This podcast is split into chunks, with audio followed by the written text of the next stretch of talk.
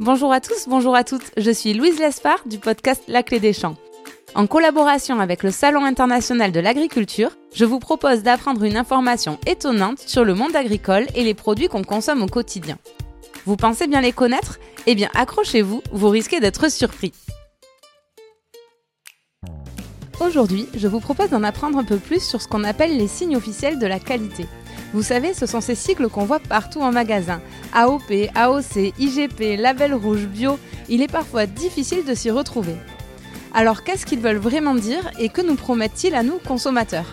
Je suis partie à votre rencontre pour avoir votre avis sur la question avant que Marie Guittard, directrice de l'INAO, l'Institut national de l'origine et de la qualité, nous en dise plus sur le sujet.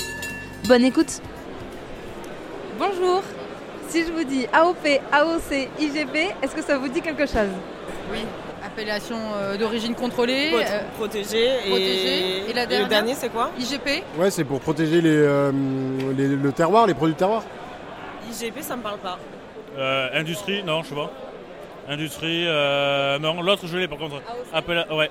Appellation, euh, euh, Si, on le voit, mais je pourrais pas dire. Les deux AOP, AOC, c'est ok, mais Oui. pas IGP. Effectivement, AOP, c'est du, euh, c'est du fromage, il me semble, ou du vin. Oui, les appellations d'origine contrôlée Contrôlée Protégée Et euh, IGP IGP euh, Institut. Général euh, de la protection. Visiblement, il y a besoin de réviser tous ces sigles. Partons à la rencontre de Marie Guittard, directrice de l'INAO, pour qu'elle nous indique à quoi ils correspondent. Bonjour Madame Guittard, Bonjour. merci beaucoup euh, pour votre temps et de venir euh, nous raconter euh, tout sur les labels de qualité et d'identité, parce que je sais votre planning très chargé. Alors pour démarrer, euh, on est impatient de savoir, est-ce que vous pourriez nous dire à quoi correspondent tous ces sigles AOP, AOC, IGP Il y a eu parfois quelques bugs quand j'ai demandé au grand public ce qu'il en était. Alors écoutez, c'est à la fois très simple et très compliqué. Ce qu'il faut retenir, c'est que dans AOP, il y a appellation d'origine protégée et dans IGP, indication géographique protégée. La première question qui vient, c'est protéger contre quoi? Eh bien, contre les usurpations, contre les imitations et contre les falsifications. Ça veut dire que ce sont des produits qui sont de quelque part et qui sont comme ils sont parce que justement ils viennent de quelque part et que euh, on ne peut pas avoir les mêmes produits si on les fait ailleurs. Très bien, donc ça protège l'origine du produit finalement, mais c'est quoi alors la différence entre l'IGP et l'AOP Alors la différence, elle est, j'allais dire, très importante, mais ce qui reste de commun, c'est que ce sont des produits qui portent le nom de l'endroit dont ils sont. Et dans l'appellation d'origine protégée, ce sont toutes, toutes, toutes, toutes les opérations de production qui sont faites dans la zone dont le produit porte le nom. Ça veut dire que la matière première agricole est issue euh, de cette région. Ça veut dire euh, que les opérateurs sont tous dans cette région. Ça veut dire que, par exemple, quand on parle d'un fromage, les, les ateliers de fabrication du fromage sont dans la région. Ça veut dire que quand on parle de viande bovine, les abattoirs sont aussi dans la région. Alors que pour une indication géographique protégée, euh, ce qui est euh, garanti, c'est qu'au moins une phase, c'est-à-dire soit la production, soit la transformation, est faite dans la région dont le produit porte le nom. Nous sommes dans une démarche de producteur. Ce n'est pas une démarche qui est imposée par quiconque, ni par la grande distribution, euh, ni par les pouvoirs publics. C'est une démarche volontaire de d'opérateurs agricoles, que ce soit des producteurs, que ce soit des transformateurs, qui veulent en quelque sorte que leurs produits euh, soient sauvés euh, d'une forme de mondialisation, mais aussi d'une forme d'industrialisation, et des produits qui sans cela auraient déjà disparu, parce qu'en règle générale, ils se font dans des zones dites difficiles. On a beaucoup de nos produits qui sont issus de, de zones de montagne, par exemple. Hein. On a aussi euh, des, produits euh, qui se font de manière un peu limitée. Donc on a vraiment là des niches et euh, c'est très important parce que c'est à la fois des outils qui permettent à l'agriculture de se maintenir dans des zones difficiles, très souvent. C'est un outil public qui permet aussi de garantir une grande diversité alimentaire, et c'est bon pour la santé, la diversité alimentaire. Et puis, c'est aussi une politique d'aménagement du territoire, sans laquelle, effectivement, sans doute, l'agriculture aurait disparu de certaines zones. Du coup, si je donne deux exemples concrets pour qu'on termine bien de comprendre la différence entre AOP et IGP, c'est que par exemple, si je prends les AOP euh, vin du Languedoc, il y a des cépages euh, très spécifiques à utiliser avec une production en Languedoc et un, savoir-faire languedocien, alors que par exemple sur l'IGP riz de Camargue, tout est produit euh, en Camargue avec le savoir-faire camarguais, mais les variétés de riz, par contre, elles n'ont pas obligation de venir de Camargue. Exactement. Ça peut être une différence comme ça. Et alors entre AOP et AOC alors, AOC, c'est quelque chose qui est très connu parce que finalement, le concept d'appellation d'origine, il est né en France. Il est né en 1935, donc ça fait presque un siècle. Et euh, grâce, euh, j'allais dire, au succès de nos appellations d'origine contrôlées, nous avons obtenu que ce dispositif de protection apparaisse dans la réglementation européenne. Et quand on a basculé, en quelque sorte, quand on a obtenu euh, que ce concept d'appellation d'origine soit inscrit dans la réglementation européenne et que tous les pays de l'Union européenne puissent protéger aussi euh, leurs pépites hein, euh, et puissent accéder à cette protection, eh bien, ce qui a été retenu, c'est le terme d'appellation d'origine protégée. Donc, la coexistence de AOC et AOP vient surtout de l'histoire. Mais ce qu'il faut retenir, c'est que c'est vraiment le terme protégé euh, qui parle le plus parce que je pense que euh, vis-à-vis des producteurs, ça veut dire qu'on les protège euh, de tous ceux qui feraient des produits avec le même nom géographique mais sans les coûts de production qui vont avec. Et puis le consommateur, eh bien on l'assure effectivement de la qualité du produit et de son origine. Hmm. Du coup, je crois même que pour l'AOC, il y a toujours une euh, tolérance pour le vin qui continue un petit peu de l'utiliser, mais c'est de moins en moins utilisé et on va être amené à vraiment voir uniquement l'AOP petit à petit. Tout à fait. Euh, il faut du temps, il faut laisser du temps au temps parce que euh, les producteurs de vin sont très attachés à l'histoire des appellations d'origine contrôlée. Et euh, c'est vrai que la bascule dans les appellations d'origine protégée se fait très très progressivement. Mais par contre, dans d'autres secteurs qui n'ont pas connu euh, l'histoire euh, antérieure hein, de, nos appellations d'origine et qui, qui, arrivent directement dans le contexte communautaire, c'est l'AOP qui qui est utilisée. Très bien. Eh ben, merci pour vos explications sur les signes d'identité. Et c'est pas tous les jours qu'on a la directrice de l'INAO au bout du micro. Donc j'aimerais qu'on en profite pour parler des signes de qualité. Euh, donc là, c'est le label rouge, c'est ça? Alors qu'est-ce qui promet, lui, le label rouge? Alors, le label rouge, euh, contrairement à l'AOP et à l'IGP, euh, n'est pas un signe européen. C'est un signe qui est délivré par le ministère de l'Agriculture français et qui n'est délivré qu'en France. Et ce label rouge, euh, il existe depuis les années 60, 1960. Donc il existe dans le paysage du consommateur depuis très longtemps. Son logo est très connu. Et c'est un logo qui, et c'est une caractéristique de ces produits, qui est de d'être de qualité supérieure par rapport aux produits standards. C'est-à-dire que ce sont des produits qui utilisent euh, des matières premières, qui utilisent des modes d'élaboration qui sont soumis à des tests et qui garantissent qu'il y a sur le plan organoleptique, et pour parler plus clairement sur le plan du goût, sur le plan de la texture, il y a une qualité qui est supérieure par rapport aux produits standards. Et ces produits, pour bénéficier du, label rouge, subissent des tests auprès euh, de consommateurs. C'est des dégustations à l'aveugle en fait, c'est ça quand vous parlez de tests Exactement. On fait des tests euh, avant d'accorder le label rouge, on le fait auprès de consommateurs, on le fait auprès euh, de professionnels. Et une fois qu'ils ont obtenu le label rouge, périodiquement, on vérifie le maintien de cette qualité supérieure à travers des tests qu'on appelle des tests hédoniques euh, ou des tests ou des profils sensoriels. Mais tout cela fait l'objet d'un suivi pour que la qualité supérieure par rapport aux produits standards soit toujours respecté.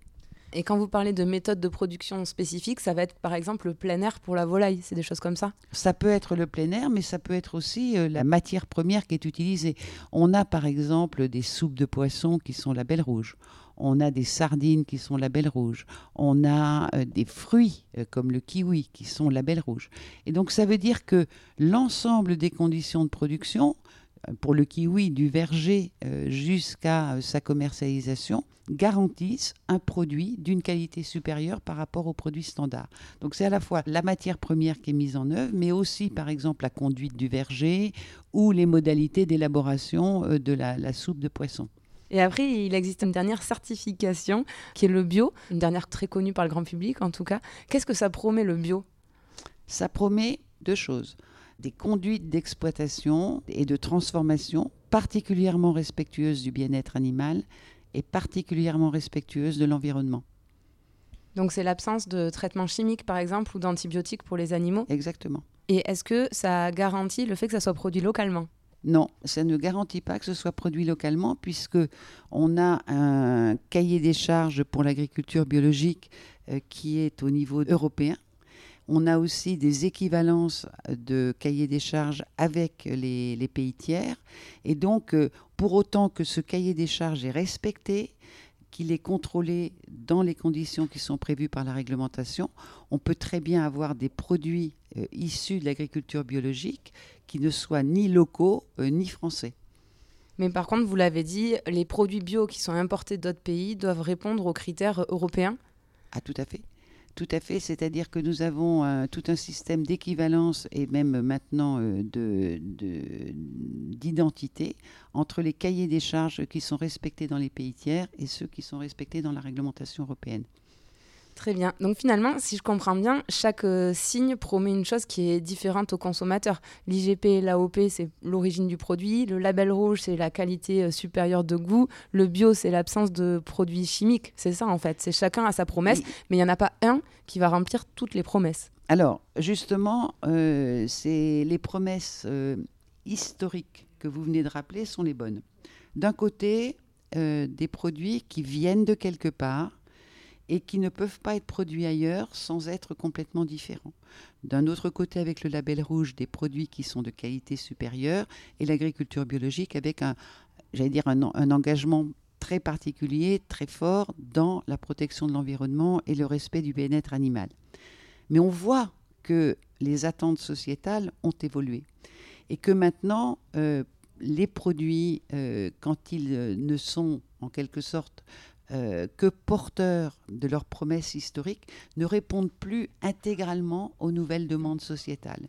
Que ce soit les appellations d'origine protégée, les indications géographiques protégées ou les labels rouges, ils sont en train de réfléchir et d'intégrer dans leur cahier des charges des dispositions de manière à ce que les nouvelles attentes sociétales en matière de bien-être animal ou de respect de l'environnement soient intégrées dans les cahiers des charges, car la demande est très très forte.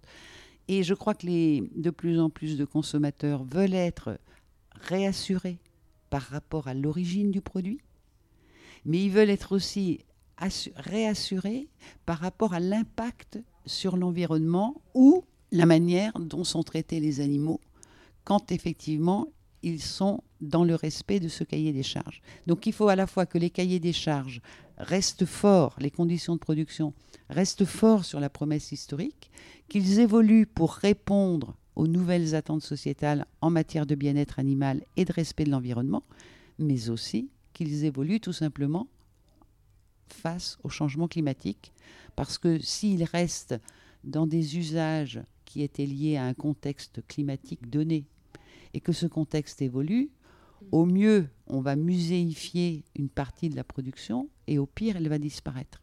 Depuis le début, on parle de promesses, de promesses, de promesses, mais comment on est sûr que tous ces signes et ces labels remplissent la promesse? Alors, je vous l'expliquais tout à l'heure, on est dans un système volontaire, donc on a déjà des producteurs qui s'engagent de manière tout à fait, euh, j'allais dire, collective, volontaire. Et à l'INAO, euh, nous avons un système de contrôle.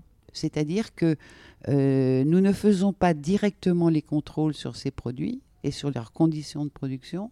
Mais nous avons délégué à des organismes certificateurs, hein, qui sont euh, des organismes tiers, indépendants, qui font les contrôles de premier niveau. Et nous, nous contrôlons l'activité de ces organismes certificateurs. Et donc, nous, nous assurons en quelque sorte euh, le, le suivi du respect des cahiers des charges qui ont été établis justement pour préserver soit la typicité des produits, soit leur qualité supérieure.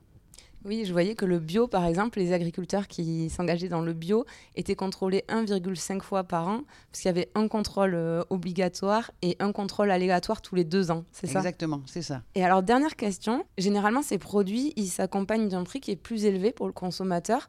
Euh, pourquoi? Et est-ce que c'est normal de payer plus cher pour ces produits euh, qui ont ces labels? Ah bah, c'est normal de payer plus cher parce que ce sont des produits dont euh, la production a des coûts supérieurs aux produits euh, standards. Par exemple, vous avez des, vins dont les rendements à l'hectare sont limités. Vous avez euh, des, des, conditions d'élevage avec des densités dans les bâtiments qui sont limitées par rapport aux productions standards. Donc il y a effectivement des coûts de production supérieurs qui, pour que s'inscrire dans la durabilité, doivent se traduire par une valorisation sur le marché supérieure aux produits standards et, et c'est le volet sur lequel j'insistais tout à l'heure, sur la protection par les pouvoirs publics, parce que sinon, en règle générale, la mauvaise monnaie chasse la bonne. C'est-à-dire que si on n'a pas un contrôle très strict euh, des étiquetages des produits, des conditions de production des produits, on va avoir une concurrence déloyale vis-à-vis de ceux qui se mettent des coûts de production sur le dos et ceux euh, qui ne se les mettent pas. Donc on a un système effectivement qui garantit en quelque sorte que le consentement à payer plus par le consommateur est né d'un cahier des charges et de coûts de production supplémentaires. Eh bien, merci beaucoup, Madame Guittard, euh, pour nous avoir euh, éclairé sur toutes ces questions, parce qu'il y avait besoin de nous rafraîchir la mémoire, parce que mine de rien, on les voit tous les jours dans les rayons, ces sigles, et je suis pas sûre qu'on savait tout ce qui se cachait derrière. Merci beaucoup. Merci à vous. Et voilà, vous voici désormais éclairé pour choisir en connaissance de cause le produit qui vous conviendra le mieux dans les rayons. Agricultivez-vous est un podcast imaginé et écrit par le Salon international de l'agriculture et par Louise Lespard du podcast La Clé des Champs. Le paysage sonore et la réalisation du podcast sont signés Margot Labarthe du studio de création Montentu. Merci à tous et rendez-vous très vite pour un nouvel épisode de notre série Agricultivez-vous.